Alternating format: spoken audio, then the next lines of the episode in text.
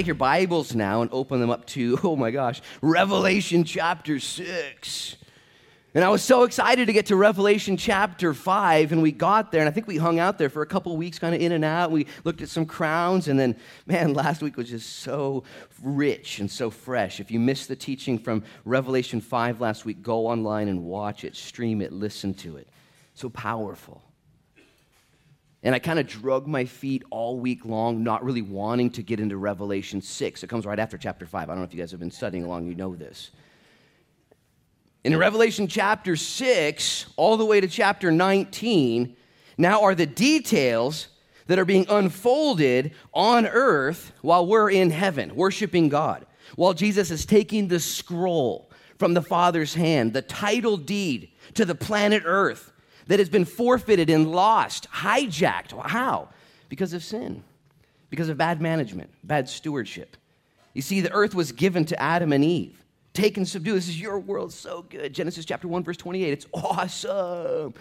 And yet they were deceived and tricked into sin and rebellion, bad living. And so they lost property ownership of the world. And the Bible says that Satan is the owner of it now. He's the prince of the air, the God of this world. And yet we see a futuristic event, Revelation chapter 5, where John, the revelator, John, the pastor, John, the mystic. John, best friends with Jesus. John was taken to heaven to see this revelation. And he was told specifically in chapter 1, verse 19 John, write the things that you have seen. Jesus Christ. Write the things which are currently happening, the church age. And write the things which will happen after this, metatauta in the Greek, the things after the church age. And he was raptured into heaven in chapter 4. And we saw those two chapters sequentially the worship of God, the throne, the beauty. And now in chapter six, simultaneously, John, a picture of the church, a picture of the believers, is in heaven with Jesus, down on earth below, as the seals are broken off of the scroll. Seven seals. The scroll would unroll this way, and Revelation 5 tells us it was written on the outside and the inside. It's a title deed. And every time one of those seals, that's a cool sound, is broken, something happens on earth. And I, I want to say something at the beginning, because as the seven seals are broken, seven plagues are unleashed on the earth. Then there'll be seven bowl judgments, we'll see as we continue in the book of Revelation. Then there'll be seven trumpet judgments as well. And I'm not going to teach this up here super dogmatically. This is exactly what it means, and this is how it's going to go because I'm not that smart. And we really don't know. And I believe that with the seals popping and the plagues being released, that intertwined and mingled with each seal could be a trumpet and or a bowl in the unfolding and it's going to be a 7-year period. We do know that. For the 7 years after the rapture of the church, when down on earth, those who have rejected God, those who have said no to his love, no to his son, no to his church, and yes to their sin and yes to their own will, will be left on planet earth. And for seven years, there will be an opportunity, let's call it that, a great opportunity, okay, to get saved, to tap out. We'll talk about that when we get there. But not only will people be getting saved, but the Lord will be doing things on planet Earth, preparing it for his return. So, what he's going to be doing, what we're going to be studying next is so important. And John probably just wanted to stay in the presence of God and not look down and see what was happening. But the angel repeatedly says, John, come, look and see. And a seal was broken. And the first rider of the apocalypse is released. And we know who that is. We'll talk about that in a minute. And then he says, Come and see. And the second seal is released, and the second rider of the apocalypse is released. And John was instructed as if to say, Don't miss this stuff, bro. Lean over the rails of heaven and watch. And we get the privilege today of reading ahead here, not in heaven yet. Anybody in heaven yet? Anybody there yet? Okay. Okay. We're, here, man. And this is intended to educate us, to warn us, listen, and to encourage us. How many of you guys need a little bit of encouragement today? Okay, half of you. The rest of you are overly caffeinated. That's okay. The rest of you are fine. I'm good, I'm good. Like, have you seen the weather forecast? It's going to rain forever, you know? You need to be encouraged. You don't need, I just, how many of you guys need to be warned a little bit? Like, you need to be warned. Like, I, I'm still just a young man, and occasionally I, I just, I need to be, you know, warned. You ever drive on Highway 20 there by Eddyville, and you start to drift into the lane outside of the crosswalk there, the, the, the, the bike lane? And it warns you, you know, it's like, ah, you know, and you feel like you committed a sin, you know, and this book is to warn us and to encourage us and educate us. So that way we as Christians wouldn't be uninformed. Paul said it this way I don't want you to be ignorant concerning the return of the Lord, 1 Thessalonians chapter 5. I don't want you to be ignorant. Don't be tossed to and fro. See, people are looking around, they don't know what's going on. The sky is falling. Did you see, you see, and gas prices are going up, and Turkey's trying to bomb Syria, and Russia's coming in to help out, and Israel's right there in the middle, and China's going to have these tariffs, and all the, oh, oh, oh. And if you're a Christian, you're like, oh, yeah, all this all makes sense. I've been warned, educated, and I've been encouraged. This is, this is actually an exciting time to be alive. It's an exciting time to be alive. It's supposed to motivate. Us. As a matter of fact, somebody was super motivated this morning on the way to church. I took a picture of this guy's uh, bumper sticker. I don't know if we have this, if this can go up or not. There it is. There it is. You see on the, on the bottom left there, it says, Look busy, Jesus is coming. See on the bottom left there, I was driving like, dude, this guy knows what he's doing. And he passed like five people to get in front of me, and he must not be from around here. Because if you're passing me on the way to church, you're going fast. I mean, let's just be honest. So I told my kids, I was like, Mom, we got to take a picture of that. Jesus is coming. Look busy. You can take that down. And I just, I, I, just, I explained it to my kids. I was like, I don't really think that that guy has a, a totally pure heart. I'm just gonna be honest, you know. He could be, but he could be making fun of the fact, oh, Jesus is coming. Uh, gotta look busy. Peter tells us that before Jesus returns, people will make fun of his return. You will even have a committee in your head saying, Really? Do you really think? There'll, there'll be scoffers. Okay, there'll be a doubt. And yet, as you read the scriptures and discern the times and the seasons, as we study even this, Revelation chapter 6. We're going to see some correlations, some things that, that makes sense, that makes sense, that makes sense. And the purpose of it is to truly, not in the sense of being flagrant, but to stay busy, to stay active, to stay excited. I was just praying with my mom and dad in the, in the hallway, and they're going to be doing some traveling this week, and some stuff came up that just is going to, they're, they're being called upon to, to help somebody in time of need. And my dad's reaction was just so cool. You just don't know what Jesus is going to do. He's so creative. He's so creative. He's got stuff. Ephesians chapter 2, verse 10 says there's good works for us to walk in that he's preordained. There's things. And if you're like me, man, occasionally you just get bored. You're like, am I even doing anything? Do I even know what's going on? Lord, am I helpful at all? Am I engaged? And here's the good news God has all that figured out. Okay, our job is to lean into the things of God, to show up, to let Him speak to our hearts. Man, I'm so thankful for God. I'm so, I'm so thankful for you guys and for our staff here and for, for what God's doing, but I'm, I'm even more thankful for God. Do you understand? Okay? Because God has chosen all y'all to be part of this adventure, to be part of what's going on. And the reality is, we've been talking about those crowns. I'm going to heaven. Now, what do I do? Well, we get educated and we get equipped and we get warned if necessary. Get excited about these things. Today, we're going to study what we call the four riders of the apocalypse. Sounds pretty, sounds like a good Christian band. Four Riders of the Apocalypse, you know. Opening for the Antichrist, you know. Sorry, I digress. I went to a hippie fair in 1999. It was the Ashland, Oregon first annual country fair. And I'd just given my life to Jesus. And when I saw this flyer in August there in my, my town, I thought, oh, we need to be there. The, the church, Christians. I was a volunteer assistant high school youth leader.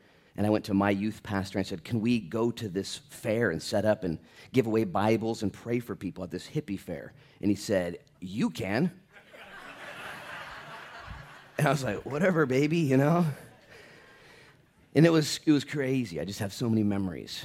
One of the memories that sticks with me the most is we were set up there with our food booth giving away bentos, and I called my dad Kokomoka Joe, and I got some recipes, and we did bentos and espressos and Bibles, man. It was all free, it was legit. And, and, and on our left side was a legalized marijuana booth, and on our right side was a legalized marijuana booth. And Evidently, they, they were good at what they did because it worked now. And so, this was back in 1999, though. And I remember about two or three days into it, we'd made friends with these neighbors of ours at this music festival, this hippie festival. And this guy, we, we all shared kind of a back area where we could like kind of go back and forth. And this dude walks back to me. He said, You know what? I drew something five years ago in 1992.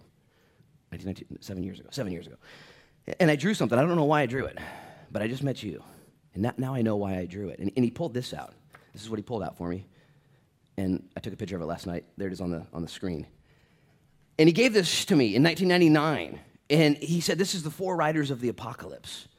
One day he was trying to legalize marijuana in his tent. Just kidding.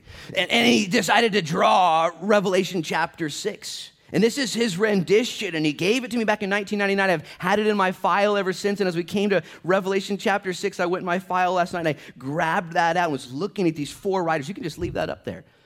No, leave it up there. Sorry. And the four riders of the apocalypse. You see the bottom right one. This is the first rider we're going to talk about today. And I'm telling you right now, he's the Antichrist. He comes on a white horse with a bow, with a crown around his head.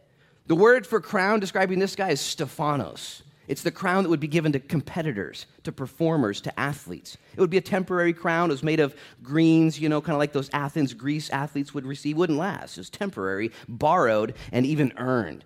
The next rider, the red rider, is the rider of war. This would be what the Antichrist will bring. And war will plague the world. The rider behind him is the rider of famine. He's got the scales in his hands. They're the balances. Things will become imbalanced. And we'll see in just a few minutes here that you have to weigh out your food. It becomes so scarce during this reign of the Antichrist. And finally, the last horse with two riders is death and Hades. And given to death and Hades is the power to take one fourth of the population of the world under the Antichrist's reign. Now, I was there just to give away bentos.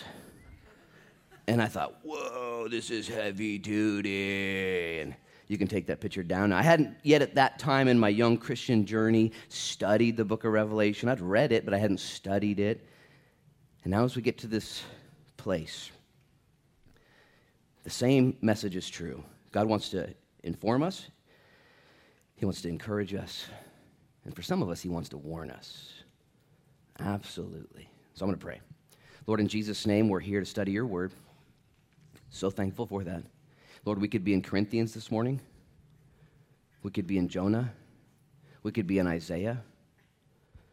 Lord, we could be in Matthew. We all know we could still be in Luke for sure. It doesn't matter where we're at in the Word.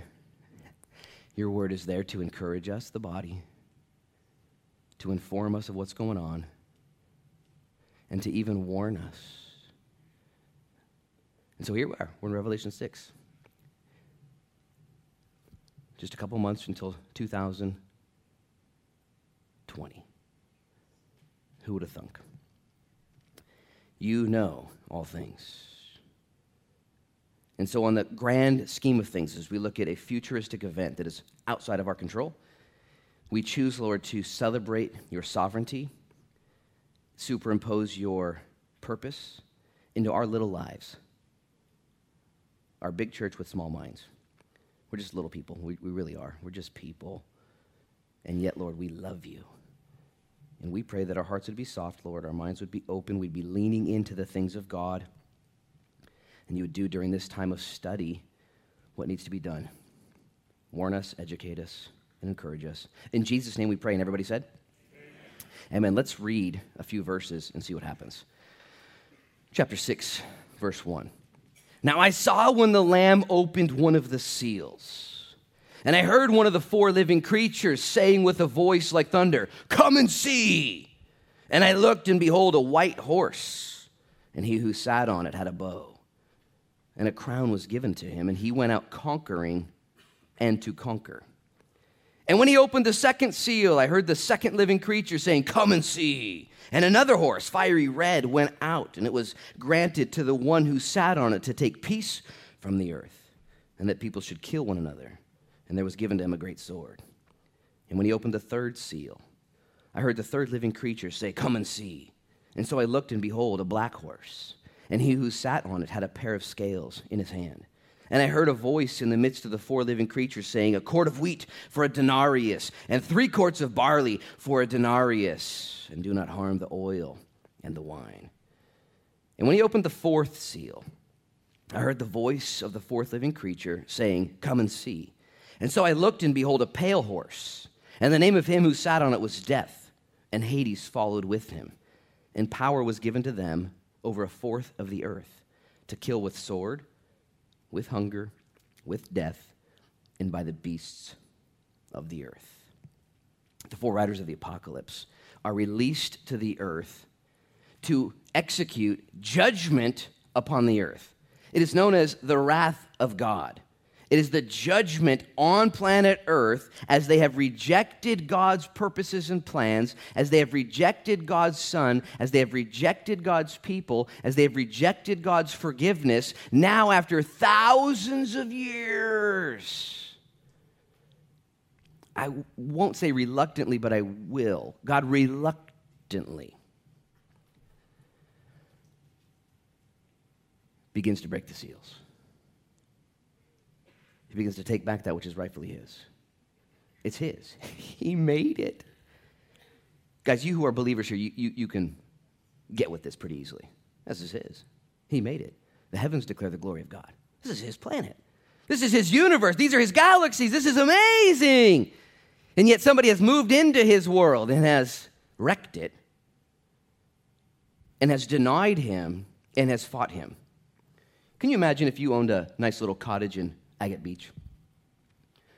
And you had that little security system where there's cameras all over your house. And if there was motion detected, it told your smartphone that somebody's in the house. And you were alerted that there's somebody in your home. And so you looked at your phone, and there in your house was a party going on. And your first thought was, cool, bunch of people. I like people. I bet they're going to be my friends. Can you imagine going to your house and the doors had been locked? And the locks had been changed. And all of a sudden you realize, wait, oh, my, that's my house. And there are people in my house that aren't my friends, and they've kicked me out. And as you continue to watch the cameras, you see the things going on in the house. You know, what are you guys doing? In my, what's going on in here? And it gets worse and worse, and there's atrocities committed and sins and heinous crimes. And you would rightfully, being a human, panic, call the cops, call a lawyer, Call Chuck Norris. Call Ram. You would do whatever. And it would actually be justified. Everyone on the outside looking in, yeah, that's what, what's going on. Do whatever you got to do to get that house back. Now let's say, so let's just let's give him some time. Let's give him some time. Maybe they just woke up on the wrong side of the bed. Maybe they're going to figure it out. Here's what I'm going to do. I'm going to order Domino's to the house, and I'm going to make sure they got some food okay? And I'm gonna, I'm gonna get some deliveries sent to them, and I'm gonna, I'm, gonna, I'm gonna make sure they got what they need, and I'll get an Uber Eats, you know, dropped off at their door, and I'll go to Amazon.com, and I'll send them some, new supplies. They're gonna need some toilet paper, you know, and, and I'm gonna pay their bills, and I'm just gonna, maybe they'll figure it. And Matt, can you imagine if you did, they, you, you what? You did what? Nobody in here would do that, or even be expected to do that. And yet God created this planet. And we've changed the locks on him, by and large. And we have acted a fool.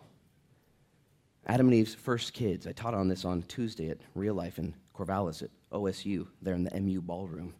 300 OSU students. And right after Adam and Eve were kicked out of the garden, chapter 4 comes in. Their boys have a squabble, an imbalance, and Cain kills Abel. Right off the bat, first thing, first at bat. And it's chaos. And as we understand now from that vantage point how God has to act and what God is going to do, how is God going to deal with it? Because what's going on in our world today is the culmination, okay, the abundance, the collection of sins has stacked up and must now be dealt with. It's sin. The problem with our culture, the problem with our community, the problem with our world today is sin. Genesis chapter 3. We're all born into sin, we all commit sin. And because of sin, Jesus Christ came to the earth and died upon the cross, paying the penalty for sins. But the people of his generation said this We will not have this man rule over us. We're going to do it our own way. There is a group of people, they're known as the church, that say, No, no, I'll take that. Please, please, I'll take that. Forgive me. And those are the people that will be with Jesus in heaven. And yet on earth, the wages of sin must be dealt with. The wages of rejecting God and His mercy, the wages of rejecting Jesus and His love. Let me ask you guys a sin. Have you, going to ask you a sin. Let me ask you guys a question. Let me ask you about your sin. No, just kidding. Let me, have you ever committed a sin? And thank you, Dan. And, and, and the consequences of your sin have bit you. Anybody ever been bit by the consequences of their sin? Okay, if you don't raise your hand, you're lying. You're going to be bit by that. You know it. You know it. Like, yeah, yeah. It's called the wages of sin. It's like an auto direct deposit from your employer. You get a wage. You work for a company and you sign up the things and they got your account information and you don't even have to worry about it. They're going to give you what you deserve, okay, because you work for them. The Bible says the wages of sin is death. And so there's going to be an automatic deposit of death in our accounts when we sin. And as a matter of fact, as we look through this judgment, I would say it so simply God doesn't even necessarily have to punish us for our sins, I don't think. Your sin is punishment in and of itself.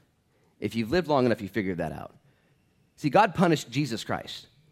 Okay, Jesus was tortured for sins. So now, when you sin, when I sin, when they sin, sin in of itself is its own consequence, man. It's its own master. The Lord has been gracious.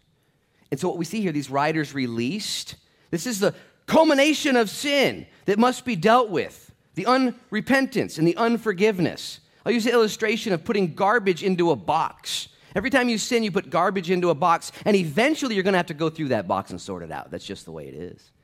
And our world today is very good at putting garbage in boxes, storing it up for the day of wrath, the Bible says. This is not an exciting topic to talk about, but it's designed to warn us and to educate us because this is the rules. There's no other way around it. If you sin, you suffer the fallout damage, okay? Amen? If you sin, you suffer. It's just the way it is. I've done dumb things and reaped dumb consequences.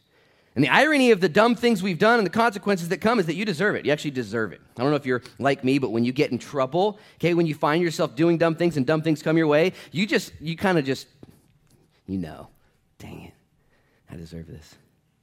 If you knew it all, I actually deserve more. Like, I'm glad you don't know everything. And there's that season of your life maybe where you do dumb things and dumb things happen back to you where you like minimize it and try and blame other people, you know, and oh, I was dropped on my head when I was a kid. It's my parents' fault, you know. It's the government or, you know. Such a good place when you get there. It's like, I did this. I did this. I remember when I was arrested in 1998 for fake IDs and the lifestyle that goes along with that. And as I got arrested, my drug dealing buddies and thug homies, they consoled me. Oh, Luke, man, that's too bad you got arrested today. And I just shook my head. I said, No, it's not. They said, What are you talking about? I said, You, don't, you, you guys don't even know who I am. I've known you for like four months. You, you guys are a joke. I'm a joke. This is all a joke. I said, I deserve this. And not only do I deserve this, I need this. I've been praying for the Lord to help me. I'm, I'm out of control. And now all of a sudden, just this unfortunate, in the world's eyes, event got my attention, changed my life. And I began to do an about face and follow the Lord. And when your sin catches up with you, you can be like Isaiah in chapter 6. Woe is me. Isaiah 1, 2, 3, 4, and 5. Isaiah's message was, Woe is you. Woe is you, woe is you, and especially woe is you. And then in chapter 6, he saw God and himself, and he said, Woe is me.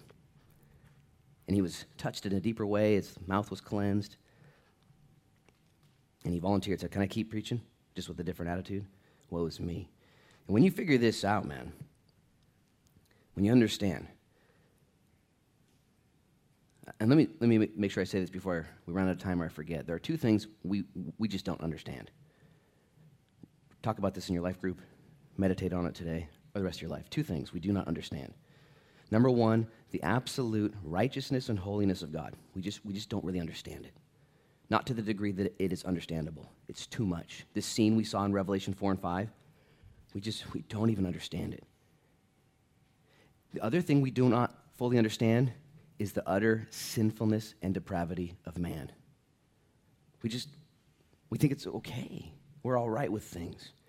These two bookends God's holiness and his worthiness. Eh, take it or leave it. He's probably fine. Our sinfulness, the depth and darkness of our souls. And we try and, ah, it's not that bad. It's not that bad. It's not that bad. And I just think these two are not yet understood. And yet we see chapters 4 and 5, the holiness of God, chapter 6 through 19, the sinfulness of mankind. And we would do well as Christians today to lean in. And I'm with most people in my first thoughts when I see the rest of the book of Revelation and the judgment to come. I don't like talking about it, I don't like thinking about it. This one writer given authority to take the lives of a quarter of the population of the remaining people on earth. Calamity and disease, destruction, sinfulness, death, and terror. Here's the truth, though the world is so full of sin, and as the wages continue to stack,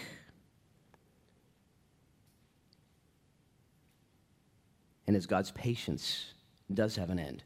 Genesis 6 says, God's Spirit will not strive with man forever. It's been striving for a while, though, hasn't it? Don't raise your hand, but just kind of just settle in. But has God been patient with you? Dang it. So patient. Peter actually said, God is not slow or lazy or forgetful in what he said he would do. He's actually patient because he wants other people to get saved. Wouldn't that be cool if you believe that tomorrow at work? What am I doing at work with all these heathens? Especially if you work in Lincoln City. I'm just kidding. I've never even been there. What am I doing here? And the Lord said, Oh, I, my judgment's coming. And I got another day, another day, because I love Toledo, because I love Siletz, because I love Waldport, because I love America, because I love people. There'll be a day, though, when the cup of the trembling is full and turns over. It's just, it's just to happen. It has to happen. You know this. You who have toddlers, you ever count to your kid? Come over here. One. Where are my counting parents at? Two, you know. And the kid's like still thinking, three, you know, the kid runs over. You know. Because you're patient, some of you. Let me just make sure you guys get this. The world that we live in is full of sin. You who are Christians here and are trying your hardest, you're full of sin. Isn't that nuts? Now, can you imagine the world out there that isn't even trying and doesn't care about sin? What God sees? If you're like me, you know what sin is, you try not to sin, and yet you still sin. It's just on, ongoing struggle, okay? I'm not sinless. I find myself sinning less, but I still am sinful, and it's an ongoing under it's an ongoing project in, in my life but I'm aware of my sin. I step in it. You smell that?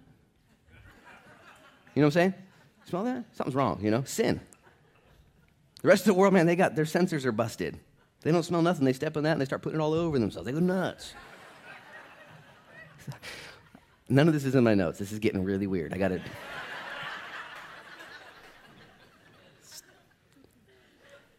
Did I show you guys my picture yet? My picture, anyways. Okay, focus. Here's the deal. But the world around us is categorically, okay, sinful. I mean, it freaks me out. I wrote down some things. I'm like, I don't want to share this stuff. But our world's gross. Okay, I'm not, I'm not any different than the world, except I, I'm aware of my grossness now in God's righteousness, and I'm trying to process that. Gosh, man, my, my sin is so gross, and God's holiness is so grand, and oh, man, man, I want to know more. And the world says, I don't know nothing of God's glory, and I don't know nothing of my sin. And then they start to celebrate evil. Did you know that our world celebrates evil? Celebrates it. It doesn't just struggle with it, like, oh, I'm trying not to feel this way. I'm trying not to do these things. I'm trying. They're not trying.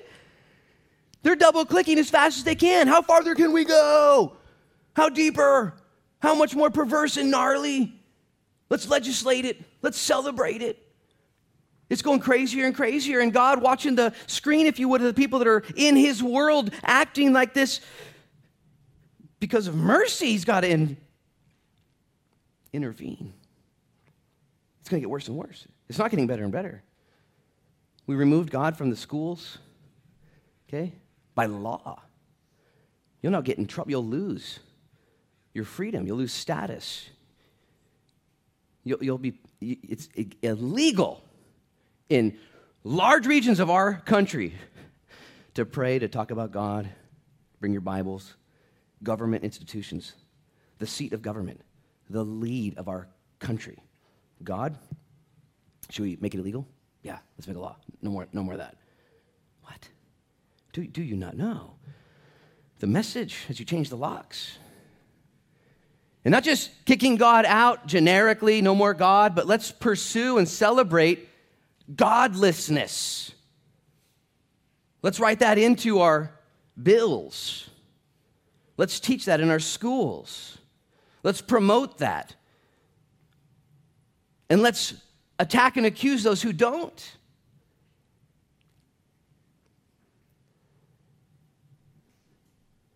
It's all sin. We celebrate evil. I just got a few, just in just a few things. Abortion just bothers me. We call it health care rights. Okay, and it's a deception because it's not health care for the dead baby. 125,000 abortions will happen today. 40 to 50 million per year worldwide. It's a big number. I understand all the politics and all of the unique situations that lead to that kind of a decision of terminating an unwanted pregnancy.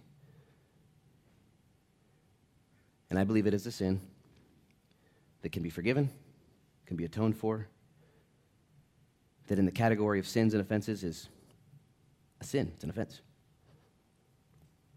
I believe God has paid for that in daily 125,000 babies zip on up to heaven. Heaven's being populated by little guys and gals.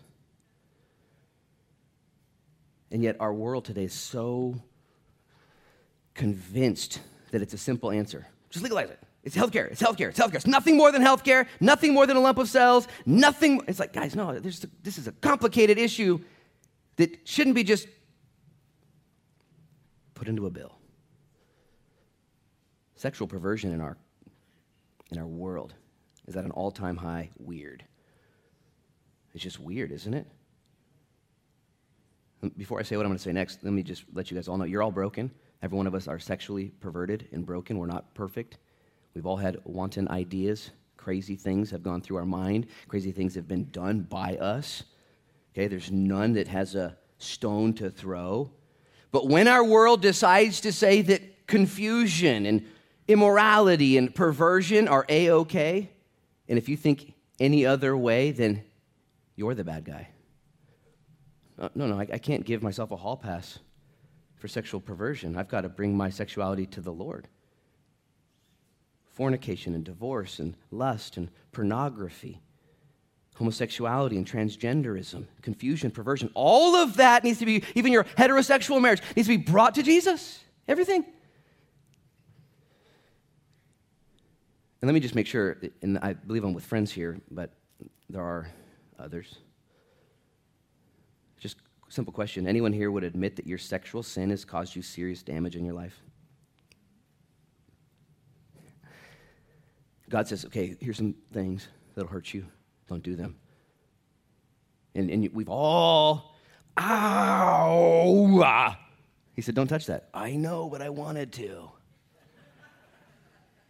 And so we go touch it again. Ah! We just keep doing it.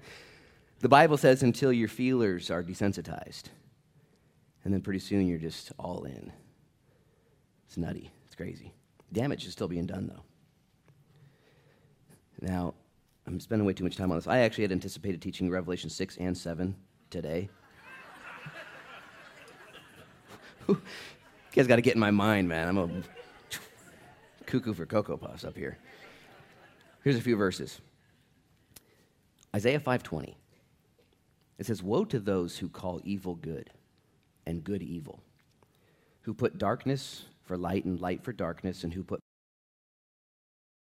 Isaiah said, Woe, woe to the, the culture that tells everyone that evil is okay and that okay is evil.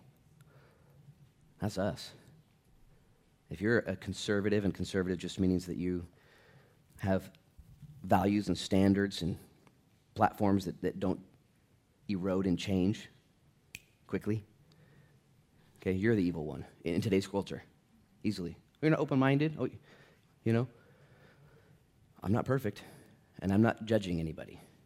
Okay, God has not asked the church to be the judge, go around telling people they're wrong, okay? Judgment begins in the house of the Lord. I read it, I apply it, and I pray. Jeremiah 2 says it this way. He says, My people have committed two evils. Jeremiah 2:13. They've forsaken me, the fountain of living water, and they've hewed out for themselves cisterns, broken cisterns that can hold no water. God has given himself to our country, to this world, and the world says, "You know, I appreciate that, but we're good over here.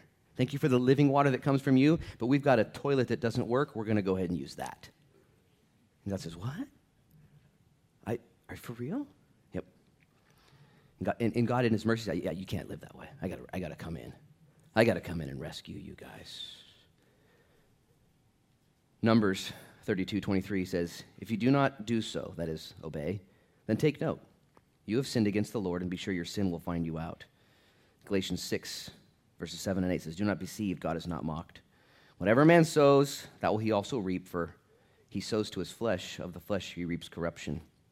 He who sows to the Spirit will of the Spirit reap everlasting life. I'm going to give you three points that I want you to consider that are going to be the fruit of the four riders of the apocalypse. And you guys got to get something. This is so cool, whether you know this or not.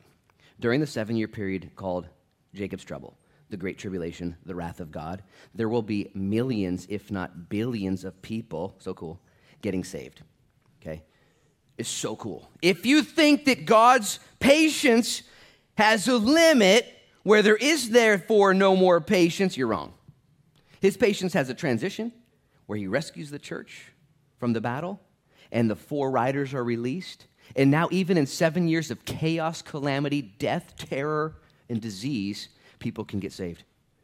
People can get saved. There'll be 144,000 Jewish Billy Grahams. There'll be two witnesses that perform miracles. There'll be an angel that goes back and forth throughout the whole land saying, Repent, repent. They're known as the tribulation saints. We'll see them in just a minute. Okay, it's good news. And the reason these four riders will be given after the rapture of the church and the arrival of the Antichrist, number one, is to shake up the heathen. Those who just won't believe, those who don't want it, they don't see it, they won't see it. I talked to a friend of mine the other day, and he said, There are none so blind as those who won't see. I just won't see it. What do you mean? And you tell them the testimony about Jesus in your life, like, hey, look at this, look at this, look at this. Like, no. and my friend was talking to his brother on the phone, and he said, this, but Jesus, this is, I just don't believe that. He said, what do you? You can't just not believe it. Okay, because it's true. Historically, actually, factually. Like, how could you come to that conclusion? I just don't want to, I don't want to. Oh, okay, that's different. And you know the rapture of the church and the release of the riders will shake up the heathen? It will do in their lives what needs to be done. The tribulation period. Years and years ago, lifeguards were instructed when saving a drowning victim. If the victim was flailing and thrashing, they were instructed just pop them in the mouth. Just give it to them. Because if you don't constrain them, they're going to kill both of you. And if you can just constrain them to do what? To save their lives. To save their you got you got to knock them out. I'm not sure if that's still how they teach today.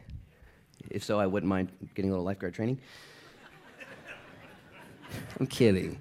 It's horrible. Anyways, not only is it to shake up the heathens, to wake up a nation, you guys know this the nation of Israel right now is sleeping and blinded by and large. They're God's chosen people. They don't see the Messiah as he is to be seen. They're still waiting for the first coming of the Messiah. He's already been here. And when he comes the second time, just like Joseph, the picture of the Messiah, when he showed himself to his brothers the second time, they saw him as he was the deliverer of the world. When all this happens during the tribulation period, the Jewish people will have their eyes opened, and through faith in Jesus Christ, will all be saved. Pray for Israel. Pray for the peace of Jerusalem. I do not support all of Israel's governmental policies and decisions. Okay? When we pray for Jerusalem and support Israel, that's not what we're talking about, and their government necessarily, but in God's plan, his covenant to them. The third thing that he's going to be doing, not just shaking up the heathen and waking up a nation, but he's going to be making up the kingdom. God is doing something during that tribulation period to remake a new heaven and a new earth in the millennial reign. You guys know that, right? He's got to cleanse it. Just like if you had your house and had been partied in for many years, and we were going to go back there and live in it, you would have to fumigate it. You'd have to remodel it. You'd have to get in there and fix it. Okay? God's going to fix it. This is so cool. This is so cool. This is not the end. People are afraid.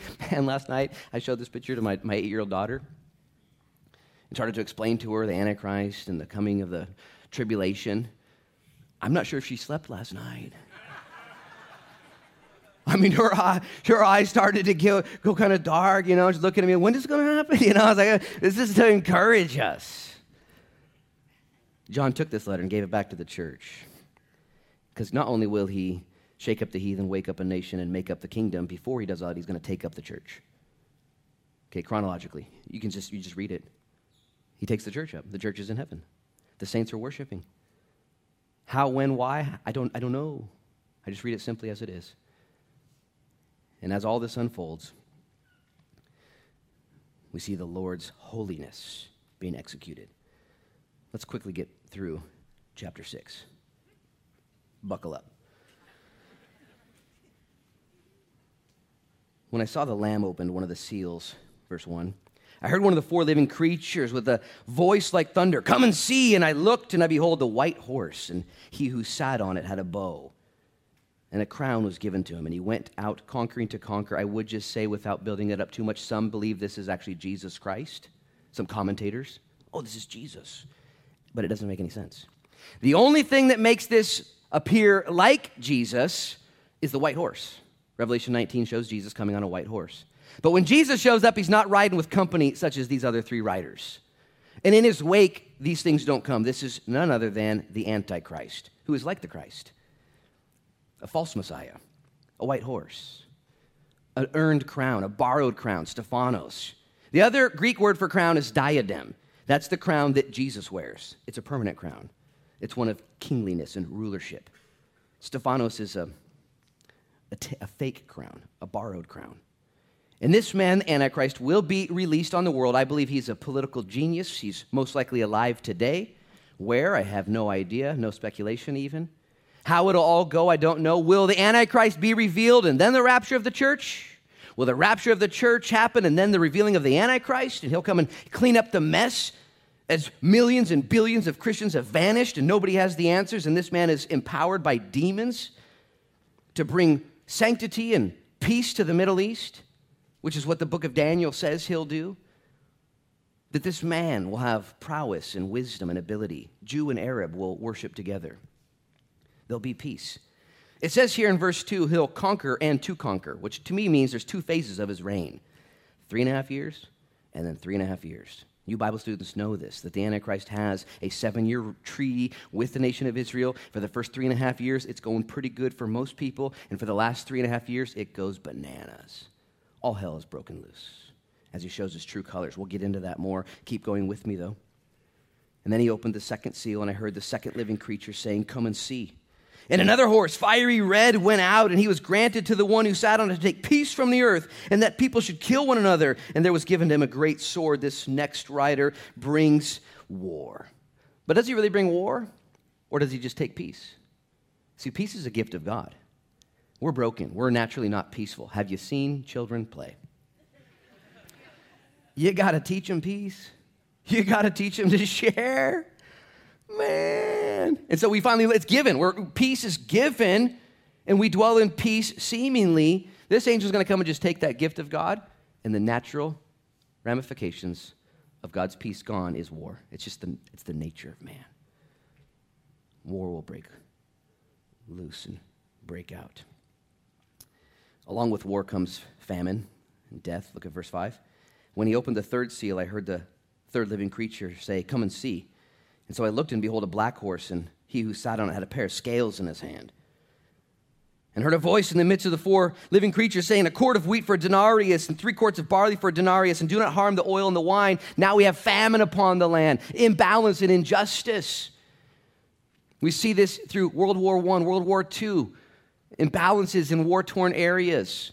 Prices skyrocket, economic collapse. If you're doing the simple math here, what happens during the tribulation period is prices skyrocket times 12.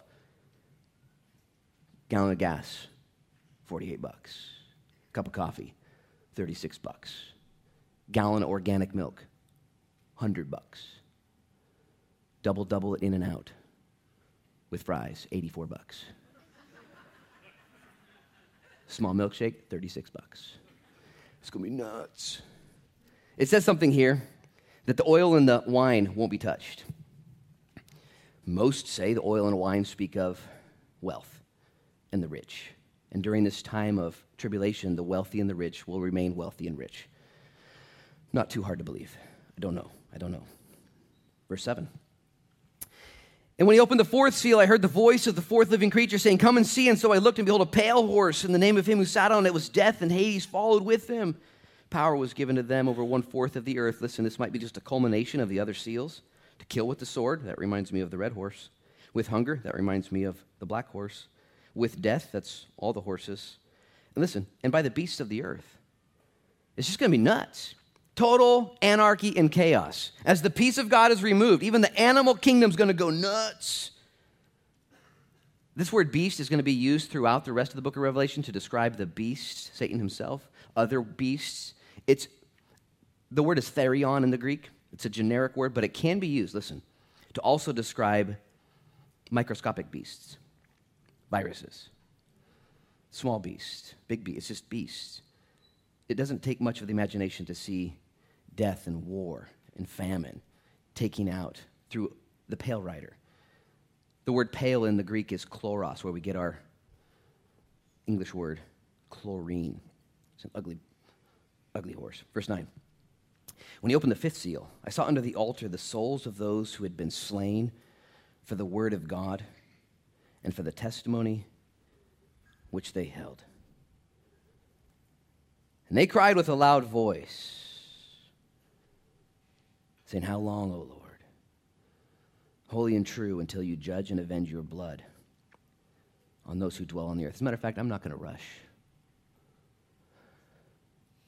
There's just there's so much going on here. This seal I I struggle with to understand. During the tribulation period, there will be those known as tribulation saints. It's amazing. Men and women who will be martyred during the tribulation. When the mark of the beast is issued, we'll see that in latter chapters. They will have heard the word from the angel, from the two witnesses, from the 144,000 Jewish Billy Grahams the word that you have planted in their hearts. Guys, this is it's all true. I love you. It's all true. Nah, whatever. And just like a seed that is dormant, can and will, and is designed to germinate and grow and bear fruit. It's designed to. They have found seeds in King Tut's tomb, thousands of years old. Throw a little water on them, grow. Whoa, no way. They have found seeds in Death Valley where it hasn't rained in hundreds of years, and a freak storm watered those little seeds and ready to go. There are tribulation saints. I, this is the 9 a.m. service, just assuming you're all on board. Got your rapture socks on, got your J train ticket, you're ready to go. There are others who are just waiting. I don't know. Let's see how it plays out. If I can give my life to the Lord during the tribulation, I'll do it then. Okay, you can, and a lot will, and your head will roll. You'll become those whose blood is poured out at the altar. That's what it said. The fifth seal. The fifth seal of redemption as Jesus breaks the seals are those who have been martyred during this time. And in that is great hope for our world. Okay, all this is, I don't know where you, sit, where you sit on these issues. Being mad at God. How dare God try and get back into his own home and clean it up and change the locks back? How dare him? Some people think that way. How dare him tell me what to do with my life that he gave me? like, like he knows stuff. This is my sin, my, my, my pet sin. Isn't that crazy? Crazy. And yet, God doesn't come in without more mercy and more hope. He's going to shake up the heathen. I'm going to have Pastor Ryan come up and he's going to lead us in a song. Guys, how do we apply this to our own lives, Christians? Man, don't don't be overwhelmed by our world and the talking heads and, and Putin and, and China and, and Turkey and Iran and, and Washington. Don't worry, don't worry. You, with me, a small minded man, love the people right here. Love God and love people. Jesus was asked, What's the two greatest commands? What should we be doing? Love God, love people. For in it, all of the law is fulfilled. All the prophets swing on this command. And as we're loving people and loving God, one day we're going to hear the trumpet. Come up here. The rapture of the church. When? Could be this year. Could be 10 years. Could be 20 years. it's going to be soon. And if you want to live a great life today, do it this way live as if Jesus is coming back tomorrow. Plan as if he's coming back in 20 years. Live every day like he's coming back tomorrow. Oh, better go home and vacuum. Your heart. Plan as if he's coming back in 20 years. I'm going to pray and ask the Lord to bless us. I also want to give you an opportunity to be saved today. If you're not a believer here right now, in Jesus' name. And the Holy Spirit, not me, but the Holy Spirit has touched your heart today. And you would say, I want Jesus to rapture me. I want Jesus to save me. I want Jesus to protect me from the wrath to come. I want Jesus to forgive me of my sins. If you're here right now and you want to give your life to Jesus and have Him forgive your sins, would you raise your hand right now in Jesus' name? Amen. I see a hand going up. Join these two, three, four. If I, yeah, I see some people, some recommitments going up. Yes. Worship Jesus in this way. Yes. I see you in the back, Amber. Yes. In Jesus' name. Anybody else would say yes to Jesus. Yes to Jesus. Lord, would you close your eyes? Father, we say yes to you in Jesus' name. The house of God, here we are, Lord, about to take communion, believers' communion, celebration at the table. We don't know how much time, Lord, we have until you return. We don't even know how much time we have until our death. And so, in Jesus' name, we commit our lives to you, Lord. Would you save and seal those who raise their hands, Lord? Get it done in Jesus' name. Born again, Lord, by the blood of the Lamb. Holy Spirit, breathe into them new life, forgiveness of sins, purpose on earth, hope for heaven. And would you, Lord, anoint the church, not just our church, but the church here in Lincoln County, the church in Newport. Would you anoint us, Lord, to be those who love God and love people? Thank you, Jesus, that you are so committed to this. We just follow your lead. We're following your lead. As we take communion now, we examine ourselves and celebrate, Lord, your return and your death in our place. In Jesus' name we pray. Amen.